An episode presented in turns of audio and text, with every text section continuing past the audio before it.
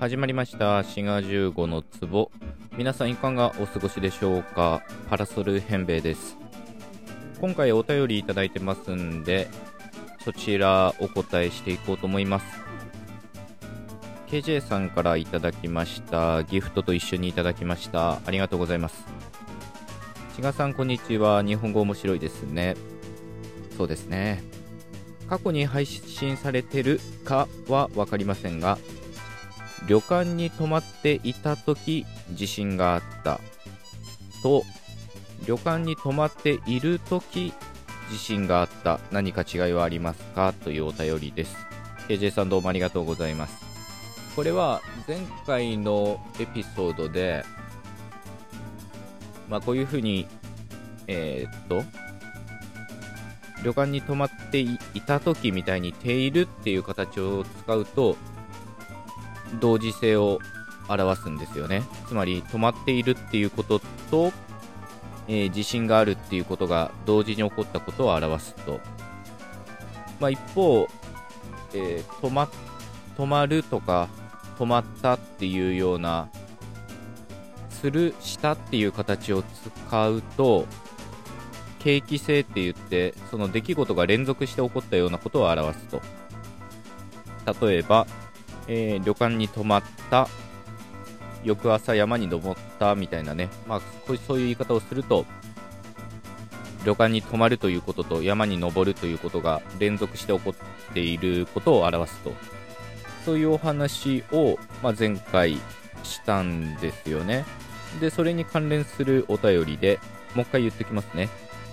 旅館に泊まっていた時地震があったと、旅館に泊まっている時地震があった、つまり泊まっていた時と泊まっている時で、いわゆるその過去形と現在形みたいに形がなってるわけですよね。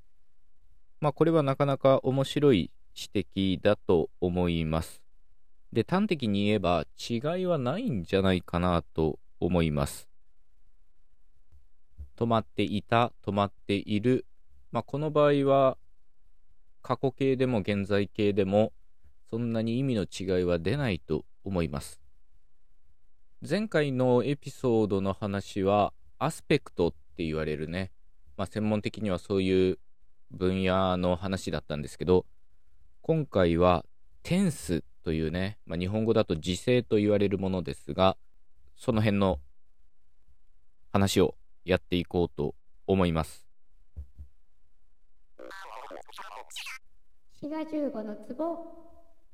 日本語のテンスっていうのは相対テンス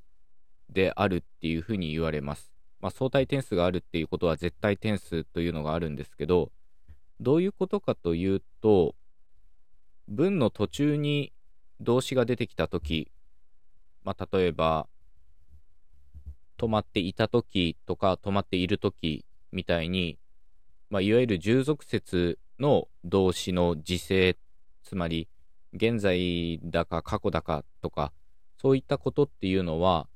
最後の動詞によって決定されるというふうに考えられるんですね。例えば帰国するとき泣いてしまったといった場合、帰国するっていうふうにするっていう形が使われている過去形じゃないわけですけど、この文の発話時点では帰国し終わってますよね。つまり過去の出来事だけど帰国するという言い方になっています。でこれは泣いてしまったっていう主節の方の動詞が過去形なので、途中に出てくる動詞も含めて過去の出来事だっていうことになっています。一方、帰国したとき泣いてしまったっていう言い方もできます。でこの2つ、つまり帰国するとき泣いてしまったっていうのと帰国したとき泣いてしまったっていうのは、意味が違うっていうのは日本語母語話者だとすぐわかると思うんですね。帰国するとき泣いてしまっただったら、海外の空港で見送ってくれたとかね、そういう状況が思い浮かぶと思います。つまり泣いた時点ではまだ日本に着いていません。一方、帰国した時泣いてしまったというと、日本に着いてから泣いたっていうふうに解釈されると思います。こういうふうに従属説のするとかしたっていう形は、最後に出てくる動詞に対してその前後関係を表しているということになります。するっていう形を使うと、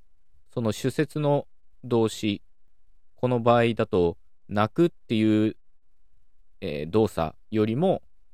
後に起こってるということを表して、したっていう形を使うと、主節の動詞よりも先に起こったというふうに解釈されるんですね。つまり従属説に出てくる動詞のするとかしたっていう形は、発話時点における現在過去とかを表してるんじゃなくって、最後に出てくる動詞の前か後かっていうことを表すっていうことで、そういった意味で相対転数という言い方をされるんですね。で、これについては関連エピソードがあるので、合わせて聞いていただけたらと思います。英語なんかはあんまりこういうことはないんじゃないかなと思います。過去の出来事だったら、従属説だろうが何だろうが一貫して過去形にするんじゃないかなと思います。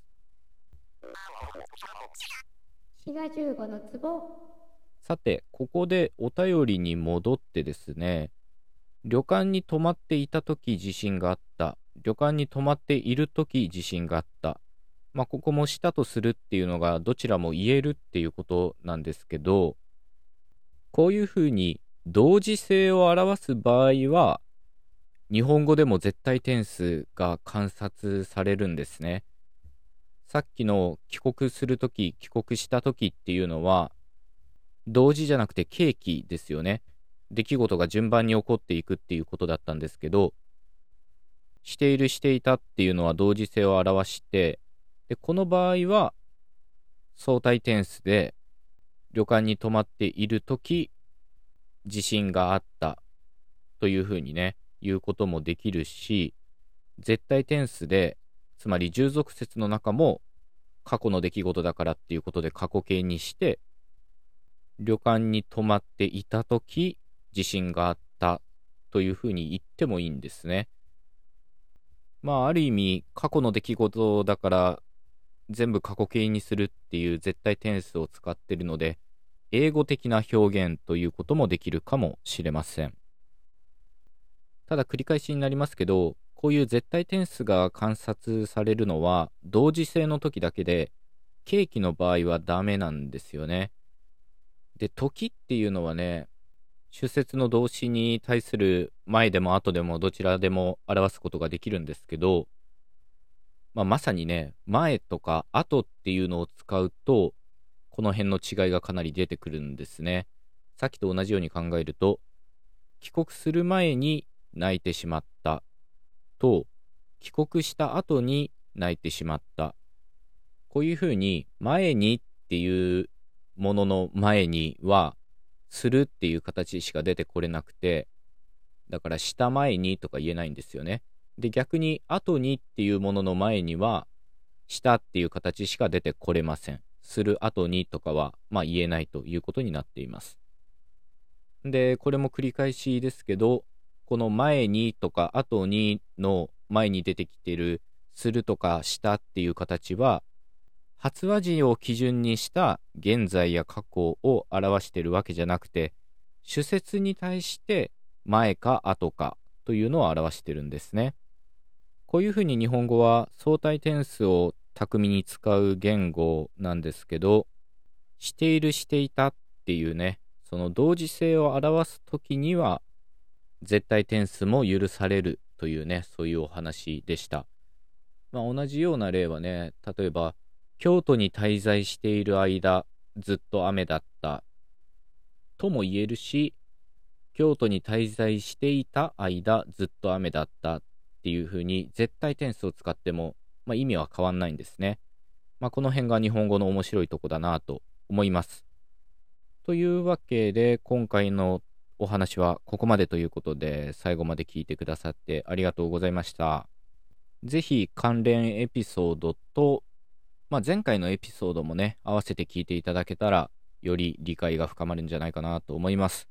それではまた次回お会いいたしましょう。お相手は志賀15でした。またねー。